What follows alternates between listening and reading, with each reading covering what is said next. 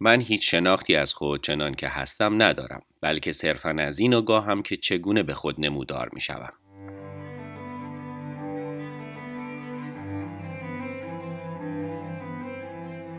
من مجید هیدری با سری پادکست پراکسیس قسمت دوم با عنوان ایمانوئل کانت در خدمت شما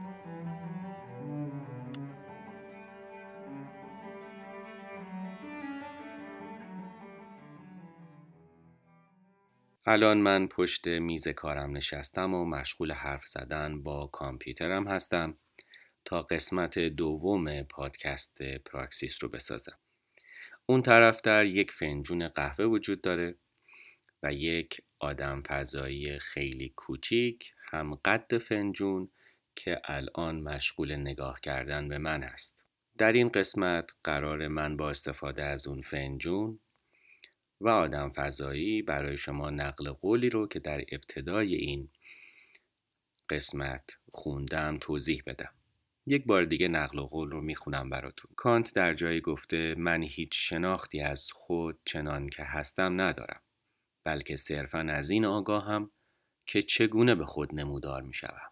من هیچ شناختی از خود چنان که هستم ندارم بلکه صرفا از این آگاهم که چگونه به خود نمودار می‌شوم.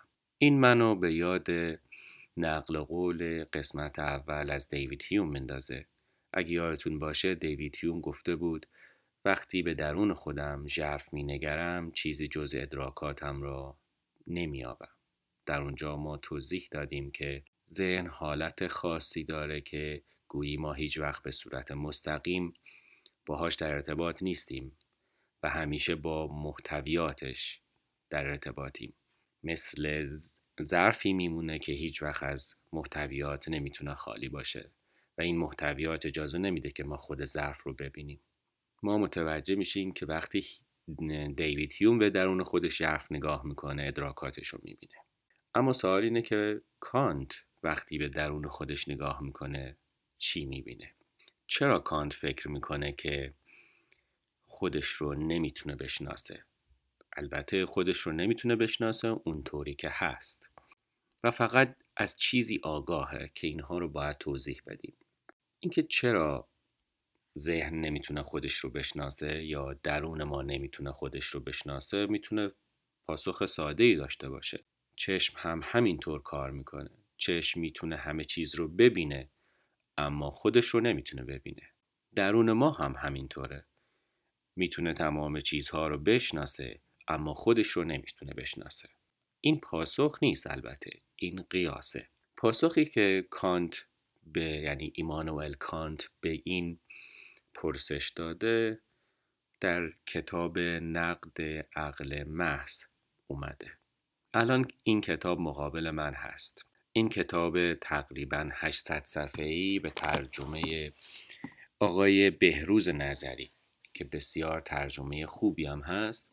حدودا 800 صفحه کتابه. می‌تونم اینطوری به شما بگم که این 800 صفحه رمان بلندی هست در مورد کسری از ثانیه. وقتی من از کامپیوترم به اون فنجون نگاه کنم چقدر طول می‌کشه تا فنجون رو ببینم رو بفهمم که آها این یک فنجونه. فکر می‌کنم کسری از ثانیه. و این رمان 800 صفحه‌ای ایمانوئل کانت دقیقا در مورد همون کسر از ثانیه است که چه اتفاقی در ذهن ما میفته یا چه اتفاقی در ذهن من میفته که متوجه میشم یا به این فهم یا درک می‌رسم که این چیزی که می‌بینم یک فنجونه. پاسخ این سوال رو می‌تونم هم به زبان ساده بدم هم با استفاده از اصطلاحات فلسفی خود کانت. اول روش ساده رو براتون توضیح میدم. ما پنج حس گیرنده داریم یا پنج قوه ادراک حسی داریم. وقتی به دنیای بیرون نگاه می‌کنیم تمام این پنج حس ما درگیر میشه و داده های بیشماری رو تهیه می‌کنه یا جمع آوری می‌کنه. این داده های فراوان از بیرون وارد درون ما میشه. این داده های فراوان از طریق حسگرهای ما یا حواس ما جمع آوری میشن و اولین کاری که روی اینها انجام میشه عمل ترکیب هست. توسط قوه فاهمه یا understanding. یعنی تمام اون داده های متکثر بلافاصله ترکیب میشن و به یک صورت عقلی متصل میشن. به عبارت دیگه شبیه این میمونه که صدها یا هزارها نخ رو تصور کنید که جدا از هم وارد میشه بعد در عمل ترکیب ریسیده میشه و یک نخ میشه و متصل میشه به یک نقطه. اون نقطه در واقع یک صورت عقلی هست. از این طریق شناخت حاصل میشه. پس اون فنجون داده هایی که از اون فنجون به ذهن من می‌رسه بلا فاصله با همدیگه ترکیب میشه و با یک شناخت قبلی که در ذهن من هست یا با یک صورت عقلی که در ذهن من هست متصل میشه و من می‌فهمم که این یک فنجونه. این خیلی مهمه. در واقع شناخت یا درک زمانی اتفاق میفته که بین یک داده حسی یا بین در واقع باید بگیم دا بی نهایت داده حسی و یک صورت عقلی اتصال برقرار میشه. اگر بخوام دوباره اینو به زبان فلسفی بگم و با استفاده از اصطلاحات کانت می‌تونم بگم که شهودات حسی که ما از بیرون دریافت کردیم بر روی اونها عمل ترکیب توسط قوه فاهمه انجام می‌گیره و این ترکیب باعث میشه که اون شهودات حسی به یک صورت عقلی متصل بشن و ما شناخت پیدا بکنیم یا درک پیدا بکنیم. اما این اتفاق برای آدم فضایی ظاهرا نمیافته. این اتصال برقرار نمیشه. اتصال بین شهودات حسی و صورت عقلی برقرار نمیشه. کدوم طرف این اتصال ناقصه؟ بله شهود حسی. آدم فضایی واقعا وجود نداره و هیچ کدوم از ما در دنیای واقعی آدم فضایی رو ندیدیم. اما ظاهرا تصویری مفهومی یا صورتی در ذهن ما داره. این تصویر یا این صورت ذهنی از کجا در ذهن ما ایجاد شده؟ و اگر مثل حالت قبلی که گفتیم بین شهود حسی و یک صورت عقلی اتصالی برقرار نشده پس چطور ما آدم فضایی رو می‌شناسیم. اینجاست که پای قوه خیال در میان هست یعنی imagination کار قوه خیال ما این هست که از مجموع شهوداتی که ما داشتیم شهودات قبلی که داشتیم یک برهمامیزی یا ترکیب انجام میده. اما دیگه این برهمامیزی یا ترکیبی که انجام میده متصل به یک صورت عقلی نمیشه. بلکه تنها و تنها یک حس درونی ایجاد می‌کنه. بنابراین تا به حال با دو نوع عمل درونی برای خودمون آشنا شدیم.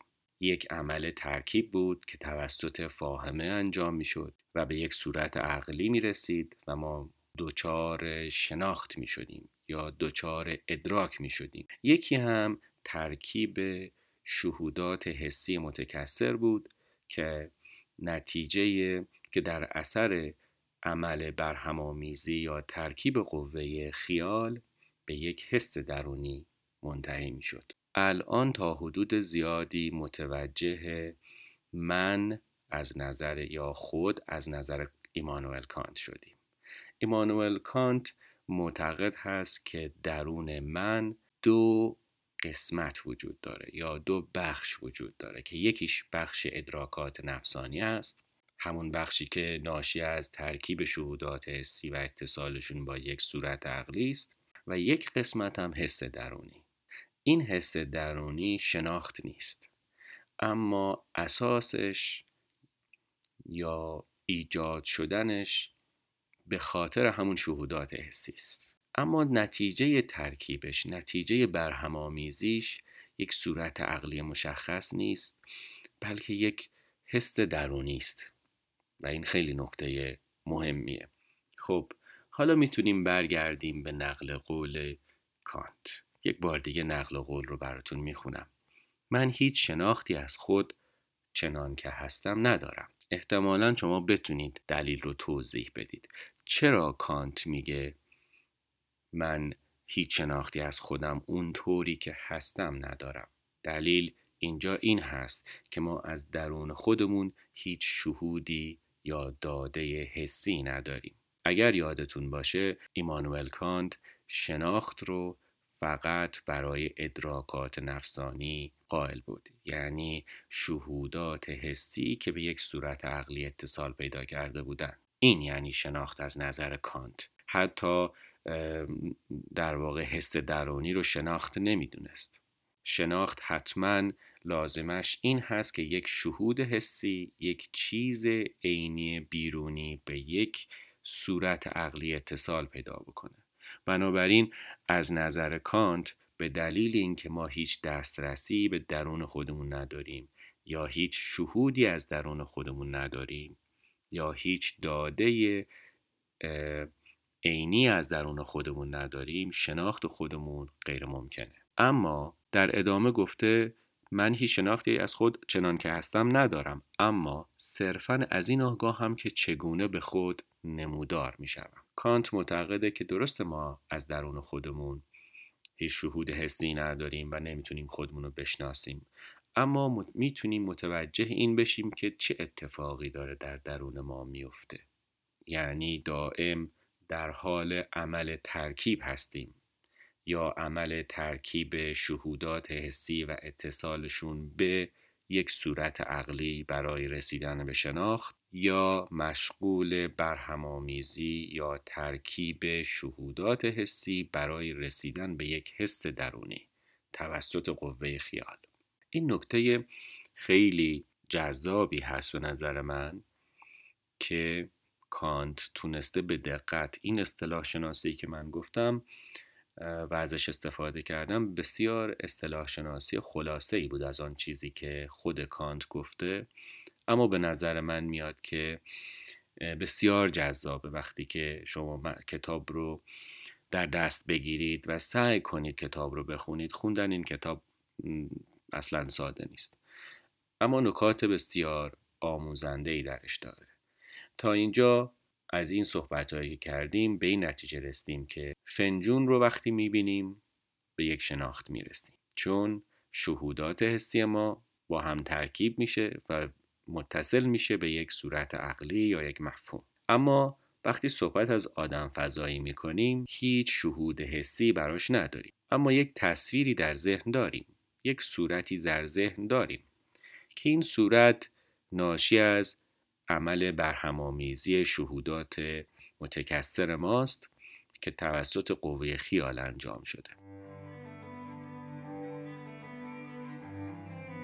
سری پادکست پراکسیس رو می‌تونید از سایت SoundCloud گوش کنید و یا از کانال تلگرامی پراکسیس که به صورت انگلیسی نوشته میشه دانلود کنید. همچنین باید از دوست و همکار عزیزم در این سری پادکست ها تشکر کنم وحید ارفانیان عزیز به خاطر طراحی لوگو و طراحی کاور هر اپیزود.